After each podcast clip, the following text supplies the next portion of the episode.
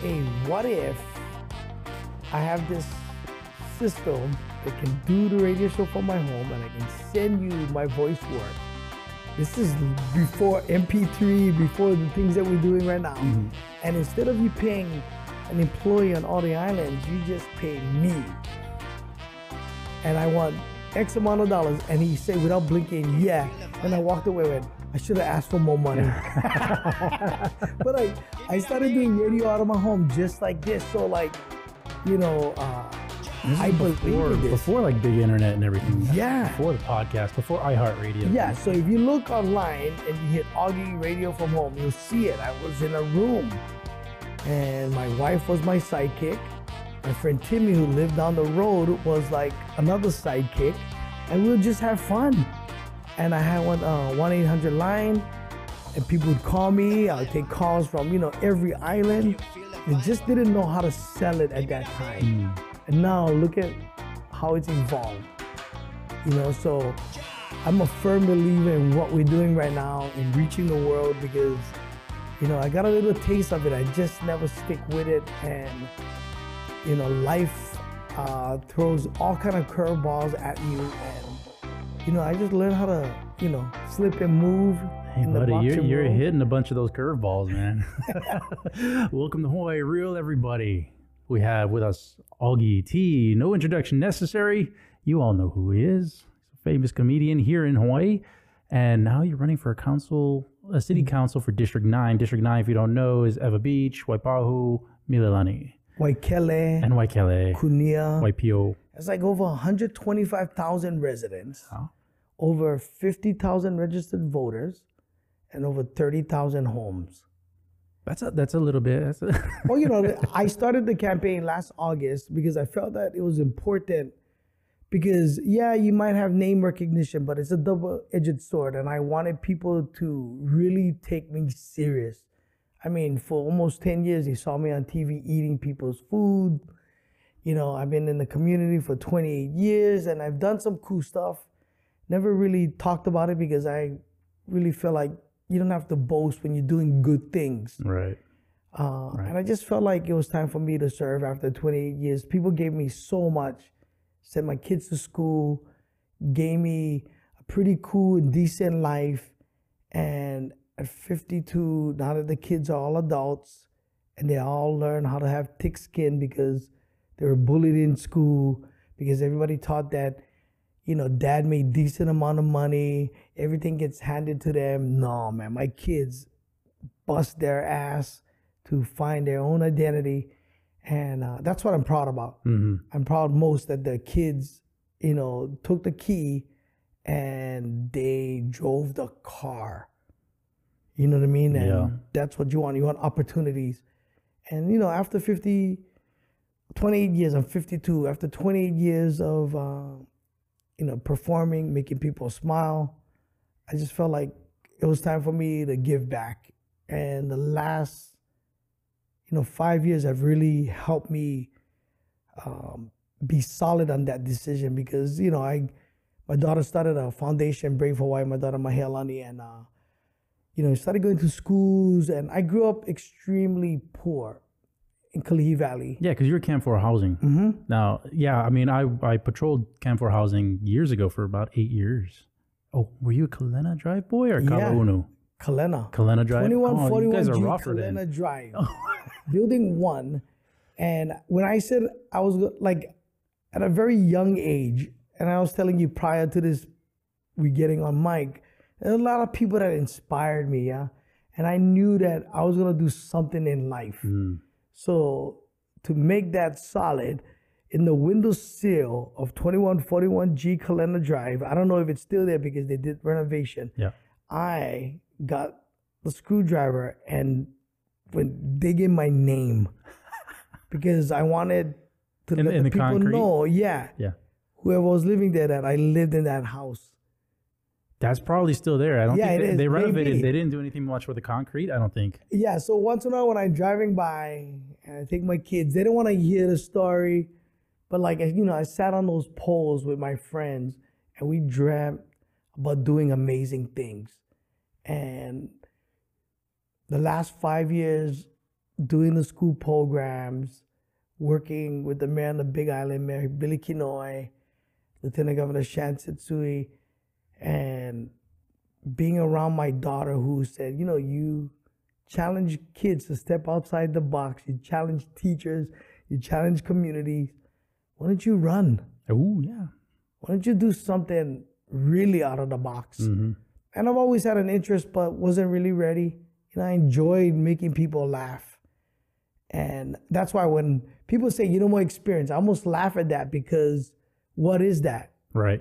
What it's is like that? political experience because you have a crap ton of life experience, right? I mean, you've you've you're the success story. You've taken yourself from public housing, and if anybody doesn't know where Cam4 housing is, it's the housing complex off of Likelike Highway, um, on the, in the Kalihi side, and you've become a success story by your own bootstraps. You've lifted yourself up and used your talents to make yourself a living. You know, Yeah, and, and I was around good people, Mhm. people that challenged me, people that inspired me. And, you know, because I grew up in a house of, you know, five brothers, you know, uh, and we all came from the same house. We all have, we all took different paths in life.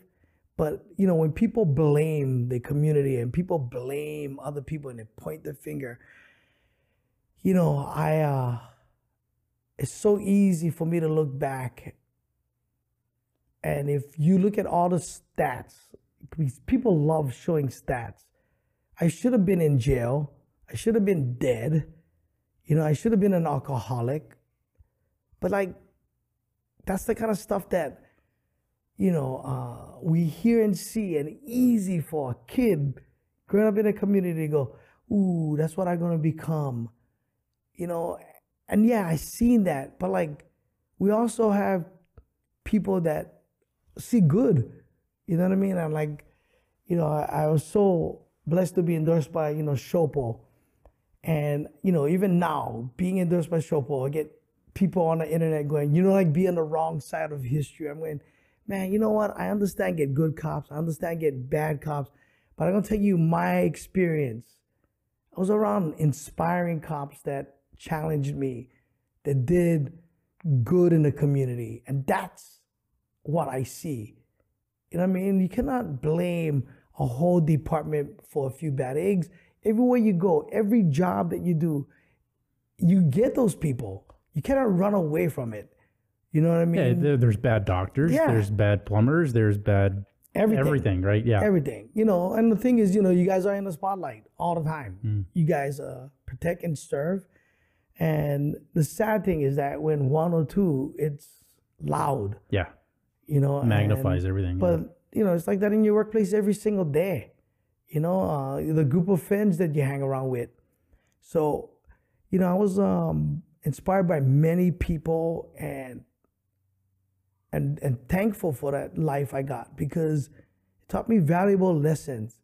It taught me valuable lessons of giving and serving and looking at people not for what, they are, you know, but looking really inside and listening and and and you know asking questions, finding what their heart is really about, you know, because it was easy for me to be judged, and I got judged all my life coming from there, you know, um, being dyslexic, you know, I'm ADHD. no.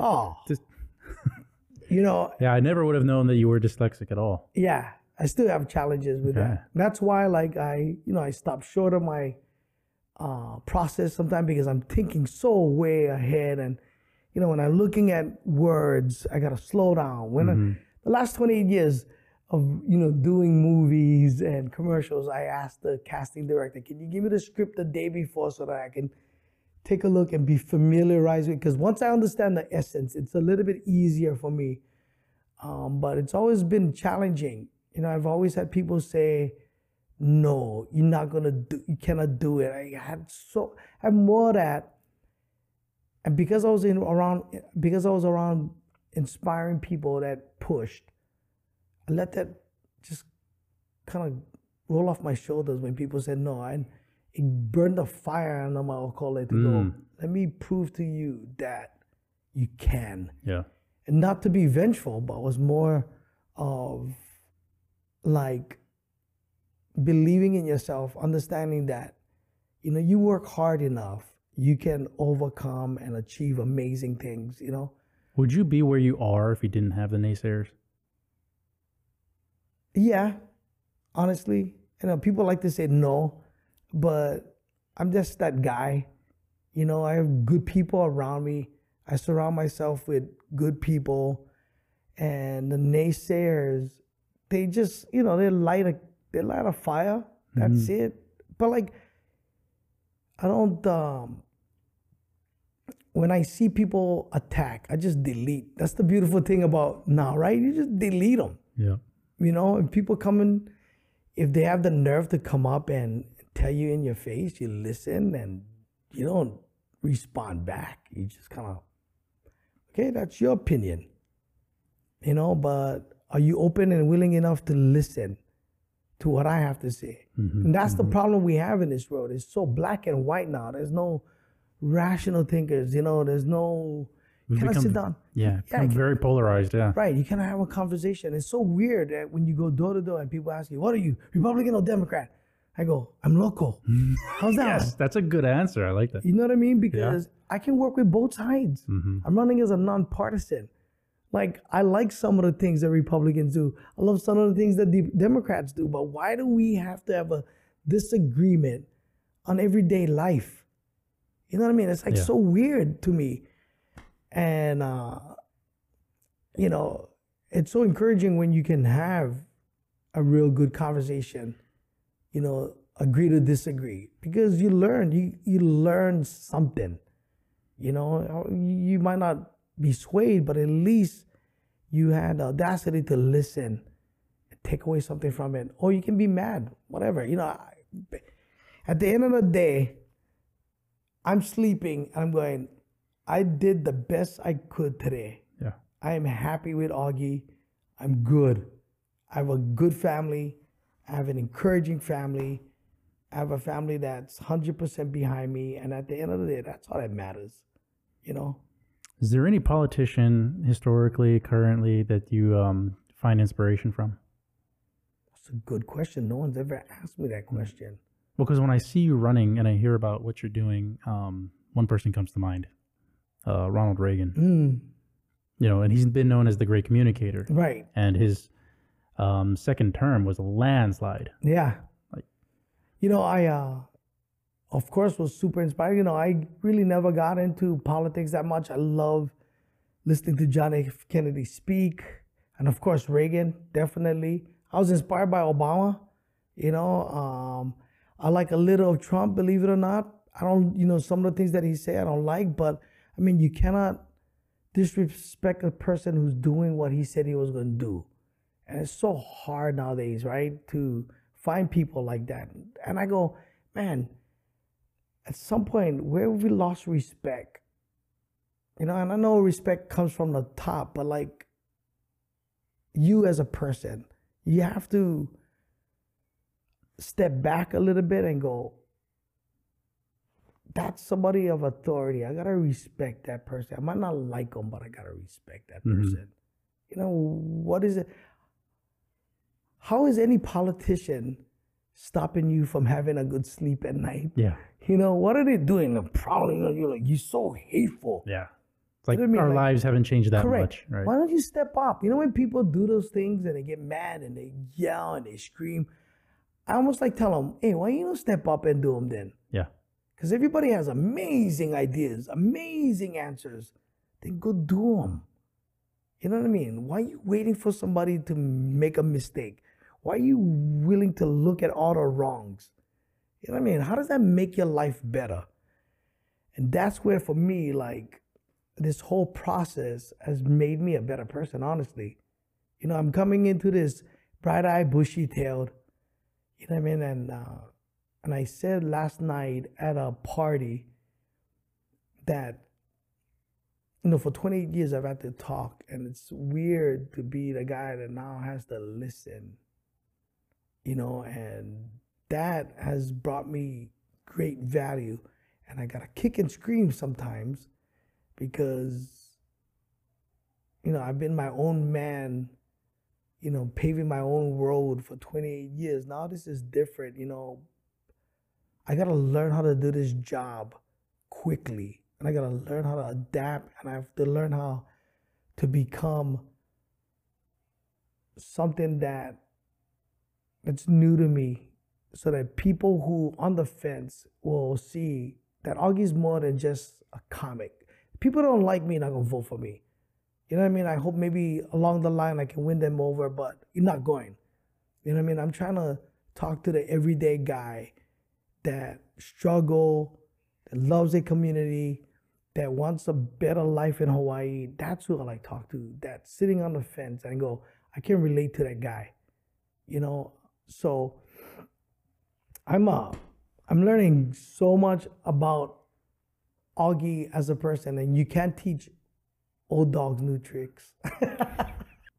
For 28 years, I've been able to sneak in messages that I truly believe in, where it's funny, but then people go, "Oh, that made sense." Yeah. You know what I mean? And Are you going to bring comedy to uh, politics?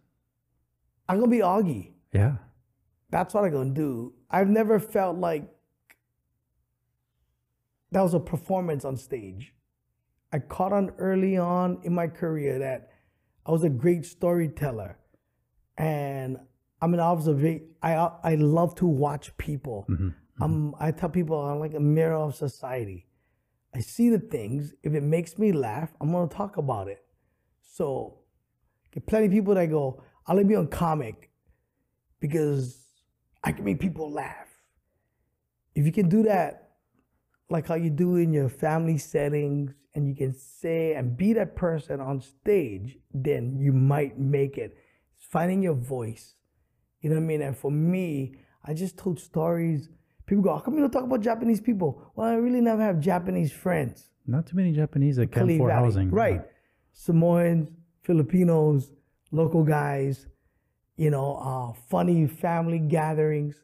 I told stories. And if I saw something that was so outrageous, I put, what would a local guy do if he was in that situation? Like when I used to watch early UFO documentaries, mm-hmm. and you'd hear a guy from the Midwest go, I was driving down the desert, and all of a sudden, I saw this light. Right? And it's so convincing. He crying, light came down, took me up on board the, the UFO. And I used to think, wow, it's so funny. Can you imagine if a local guy had the opportunity and saw something and he was on TV? And that's what I did. I put a local brother that's super innocent. And that's what I love about our culture, the people. You know what I mean? We're from Hawaii. And one local guy can identify with one other local guy, not even your, I don't have to be Hawaiian, Filipino. Get Filipino guys that go, hey, I was uh, at one road the other day, right? And they talk and they sound like us. Doesn't matter what race, right? And I used to always put those guys in that situation. And that's how I did it. So I would watch shows like that. I go, what if a local guy was that guy? We was at home watching this guy go, bro, I was driving my car in a point. All of a sudden, I look up, I saw a light. I don't care what anybody says. People at home gonna be like, I bet you smoking buffalo. you know what I mean? And that's the funny inside of it.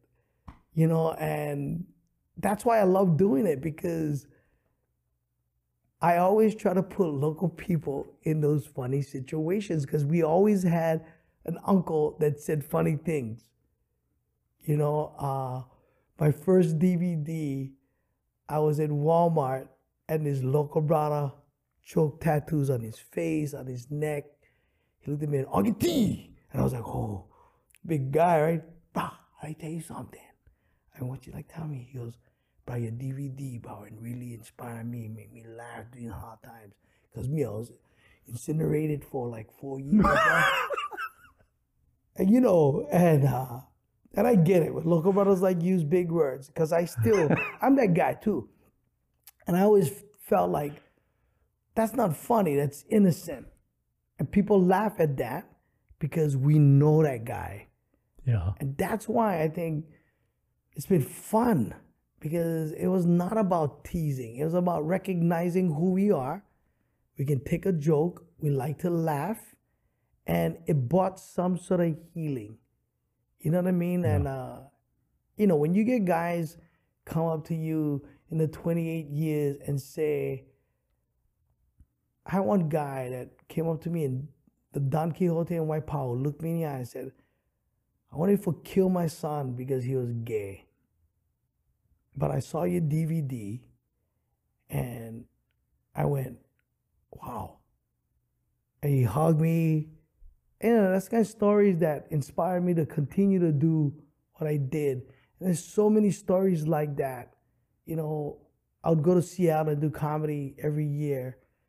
And one girl that went to school there died in a DUI incident. A DUI driver banged. She was from Hawaii, and she would always tell her parents that she went to the Augie T show when I came to Seattle. And then one year the parents came just to honor her memory. And she told me the story, and it, it really broke me down because, you know, you do this so much weekly you don't know how much it affects somebody. You know, and when you hear that kind of stories, you just kind of go, wow. I was about to this planet to make people laugh. I'm doing more than that. You're touching hearts. Yeah. Yeah. And, you know, and that's why, like, I'm taking this serious because, you know, you go into neighborhoods and you hear the same exact story. You know, I live, I love in my community. Been there for over 20 something years. I lived in Kalihi for 16 years of my life, then Waianae for 10, and now I live in Ewa for the last, you know, 20 something years. And I love my community. I love the district. 28 years, I did some good. You know what I mean? I'm like, I don't have to tell people that I've sent kids to school and did shows to help churches, schools, um, programs, you know, develop my daughter's Brave Hawaii program to so that she can inspire other kids to speak up. You know, so it's you know it's a it's a different kind of a passion for me.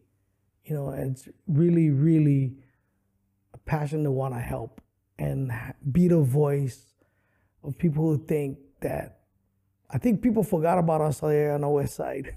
yeah, a little bit. Yeah, it's like going into politics. You have to want to help, and in some respect, you have to be um, unsatisfied with what's going on currently to run for politics, mm-hmm. especially in this day and age with the internet and stuff like that. Your face is going to be all over. What for you, that's okay because your face was all over already and your voice, so people know you. Um, but it's going to help you grow, and I think with your influence, you're going to help a slew of other people grow. Well, you know, one of the things that I uh, really thought about is how many kids maybe might be inspired to see hey, if this guy can do it, you know, I can. You know, and there's so much smart local kids that's relatable, that's a they go get them, right? That that attitude and like we can, yeah, we can make a difference, and that's who I hope that you know uh, they can look at that and go, "Hey, Uncle can do it." Sorry, it's so funny when you know I go online and uh, and I see young kids doing some of my bits. Oh. you know, uh, people ask me like, "How come you don't do that?" Online, I go because I'm 52 years old. oh the Samoan president. That was. You know, you know how old that was. Like my earliest joke. It's as relevant you know, like, today as it was then. you know, it's like uh, what I was saying, right? I looked at all the nationalities, just that Samoan president is the one that hit. I did a Filipino president, President Makadang Dang, Dang. you know, and it was during the time where I did President Ulufale. I did President Manny Mendoza. So I did all these different nationality of presidents, and Supasole Suka, who was a character that became President took off. But like I love doing President Makadang Dang, Dang, you know, because he was like, you know, oh, thank you so much for voting for me. you know that Filipinos we work hard, you know, and that we come with action. That's why you vote. First thing I will do as the president of the United States is get rid of uh, groundskeeping because I cut my own grass. And because you know uh, the White House, lots of room. I will open it up. I take Section Eight if you want to rent. and you know, that's the kind of stuff that uh, made me laugh, right? And then the first Portuguese president would be, you know, like at the press conference or at his inauguration speech, people would be telling him, get off, get off already. Because he'd be like, you know, oh, you know, my family came from Portugal in 1822. they, came, they came to Hawaii. And they said that they became lunas in the cane fields. And then my grandparents, Pres- President President Mendoza, get off. Shut up, you don't tell me nothing. I'm the president. If I like talk, I can talk all day. You guys don't understand the trials and tribulations that I've you know. So that's the kind of stuff that's super relatable to me that I remember seeing uncles who speak that way. I'm Filipino, right? I had Filipino uncles. My family came from the Philippines in 1916, you know, and I've never been labeled the Filipino comic. And I never like being labeled a Filipino comic. I'm the Hawaii comic mm-hmm. because Hawaii, when you look around, it's it's really the melting pot, right? But I had Filipino uncles that would say the most funniest things, and I would sit there and listen to them for hours. And how I had one Filipino uncle, he taught he was the most handsomest guy in the world. I would watch him comb his hair. I would watch him like lather himself up and look at me like, you see that boy? Huh? That's what the ladies like.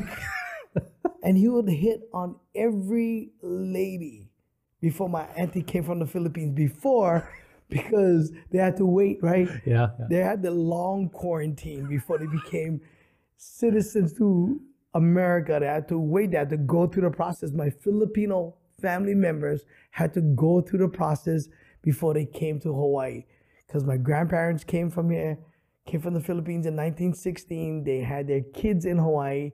So my my my my dad, my uncles, and my aunties were all natural born residents of Hawaii before Hawaii became the United States of America. They were born in the Kingdom of Hawaii and they became naturalized citizens. They had families in the Philippines, but my uncle had to wait. But I used to watch my uncle get ready. He used to hit on all the ladies until my Filipino auntie came. But he used to be like, oh my God, look at that. look at that, you know. And, and, I was, you know, a little boy, watch these ladies respond to my uncle. He was like, you don't have to look at me. You can close your eyes. what kind of line is that? But like, you know, I do that now. And people laugh because I saw it you know what I mean? I don't want to ever talk about stuff that unbelievable. Yeah. Like how do you get those impressions and how did you have to work on that to to build all those impressions no, of people because you do them fantastically. I think being around uh, my friends like the Samoan Santa Claus was the first time I used a Samoan accent and uh, I was doing a show out in Laie. Mm-hmm and uh, Junior IU, who hired me, got paid 25 bucks, and I was so excited. It's called Concert with the Stars. Nobody knew who I was, and I was doing all these Polynesian jokes. So my very first Samoan joke was about the Samoan Santa Claus at Campfire Housing. Everybody knew who he was, but he was Santa Claus for a day, and he'd be like, Sally, hey, Favave, Sawi, come over here. Come to Santa Claus, hurry up. And we would all stand in the line. And we knew that was the custodian. but he was Santa Claus for that day. But he would be like, hey, Favave, hurry up, come over here. And that's what I used to listen to growing up, right? And be like, come over here. What is your name? Like, Augie. Ugly. no, Santa, Augie. That's what I said, Augie. No, Santa. Augie, hey, hey, don't yell at me, Augie. I'm gonna punch your face, Augie. and you're really gonna be ugly. So, you know, that was a joke that we wrote, but that's what they called me.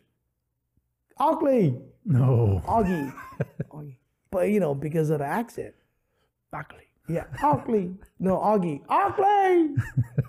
so you know, it was a it was a fun, rich, you know, uh, fun environment. It was you know rich with, you know, uh, soul and life and you know uh, things that will never ever leave me because you know that's the root of everything. I've seen it you know, uh, I've seen it played out. I mean, some of my best friends were Mahus that could fight because I needed them in my corner. You know, my You don't mess we with watched, them. Yeah. oh, we watched them evolve from Michael to Michelle, and I would call him Michael. It's Michelle, and they would beat you up. but like, you know, uh, it was like embedded in a community and was fun. You know, uh, nobody got hurt because of it because we knew each other, right? And, and that's the Hawaii that I grew up in. You know, and uh, we didn't get offended about that kind of stuff. no.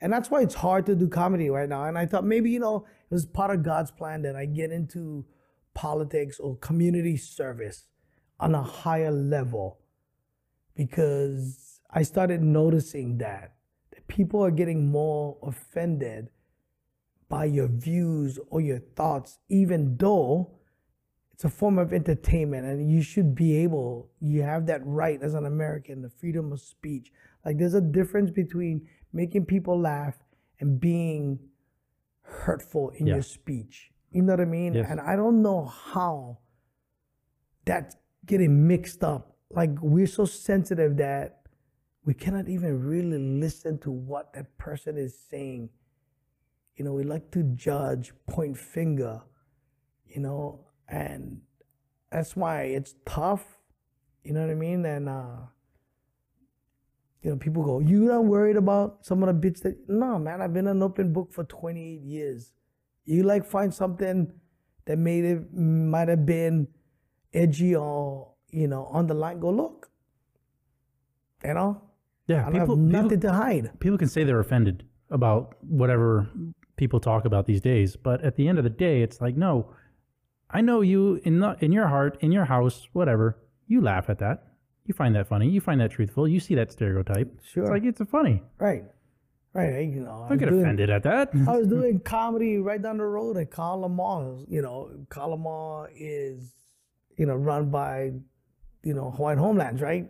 The, the land. Mhm. Kamehameha schools, I think. And early on in my career, they thought, oh, it'd be funny to have a comic who's clean to do comedy in Kahala Mall. One, you don't do comedy in a mall. You know, because people shopping. Yeah. you put musicians, you don't put a comic. Yet, you know, the old Japanese men, they go walk around, mm-hmm. they're sitting in front. Oh, that's that guy from Cheap Eats. you know, or people looking at you like luggage at baggage claim. And after doing comedy for almost 28 years, I know what rattles people. But then I also know that people understand the stereotype. So I did this joke that I thought was funny, and I and I still do think it's funny. I asked when you're doing a big crowd, you have to talk to the last person, the person that's walking, you know. And I've always been the kind of person that if you don't like what people said, then you move on. Don't sit there and judge somebody. Don't come to a show to just judge and look. Like leave already. I always do a, a little discretion before I go on and do my show. Like if you're easily offended, you know, and if you're gonna be critical, maybe you should leave right now. so I know my boundaries. I've worked clean as a comic, never squared on stage. I know the stereotypes. So one of the jokes that I did at Kalama was so funny, and I love this joke because if you're from Hawaii, you understand where the joke going. If you live in a box and you easy to criticize, then you might be offended. But the joke was, uh, you gotta ask questions, and that's how you do it when you working in one mall, because you're not gonna get everybody's attention. You're talking to the five people that's focused, but you gotta try to talk to people that's walking. So I go, anybody like Mariah Carey? Mariah Carey fans? Oh, I love Mariah Carey. The only problem with Mariah Carey, she has that high octave range, you know. attract dogs my house. you know that high pitch attract dogs. My, every time I play her CD, oh, the neighborhood dogs come to my house. Oh, you know, one day I was sleeping and uh, my Filipino uncle came over, knocked on the door, and said, Augusto, because that's my real name. Augusto. He's like, yeah, uncle, can I borrow your Mariah Carey CD? Yeah, that was the joke. that was the joke. That's so wrong. Right. but having worked in Kalihi, that's true. That was the joke. so this lady, after the show, goes, I know where you're going with it. And it's so racist and so offensive. And I wait, wait, what? I go, what did I say that my uncle is using a CD for bait? no, that's you're in your mind. You said my that. uncle just like listening to Mariah Carey? But see, if you understand the culture and you understand what Filipinos was teased about, then you go, I get it. I get it. He was, I go, did I say that my uncle was playing the CD, waiting around the corner so that he can knock the dog out and make adobo? I never said that once. It was in her mind. Correct. She she implanted that stereotype. And that's the reason why we have what we have because this gotta change mm-hmm. and this gotta change. If you're critical in here and in here, there's no way you're gonna get over it. right. It's like if You I see I mean? something that is stereotypical, but you see it as a stereotype, that well, that's your problem. You're seeing And that. at the same time, those guys are so loud now because of mm-hmm. social media. You know what I mean? Like, hey, you have the right to do that and yell and scream. Guess what? I have the right to feel the way I feel. I have the right to do the things that I do. But when we cannot come and talk to, sit down and have a conversation, and you're gonna be insulting, you're gonna be rude, then shame on you. The world will judge you if you love being on social media and you love being loud of not everybody gonna agree to what you're doing you know? Then hey good luck. You know what i mean? I'm gonna be respectful. I'm gonna hear what you say. But wow man you shallow for just attack you know and I think uh, 28 years I've built a tough skin in this business because I've had a lot of that. You know, I don't talk about it too much because I think if you bring it to the light, then it's there for everybody to see. You know, I let it go. And that's what I like about social media because you can just delete. You know, I'm not perfect. You know, I've uh, said things that I maybe might have offended people, but I didn't. I apologize. You know, that's what what's so hard with saying sorry and meaning what you say. Like I'm really sorry. Oh, uh, I gotta go rehab because of that now. You know, so you know, um, I built a tough skin around comedy, and you know, I don't want to compromise when it comes to. I think in politics you might have to. Some, but you gotta do the right thing. That's one of the things that I'm learning. Like if you can do the right thing and you feel good about it, you're gonna be okay because you're gonna get critics no matter what. Yeah. Augie, it's been fantastic having you on, man. I was crying over here laughing so much. Best of luck to you. Thank you, uh, man. in this coming election. that time. All right, everybody. Augie T. Stay happy, Hoy. Jerry, thank you Right so on. much, man.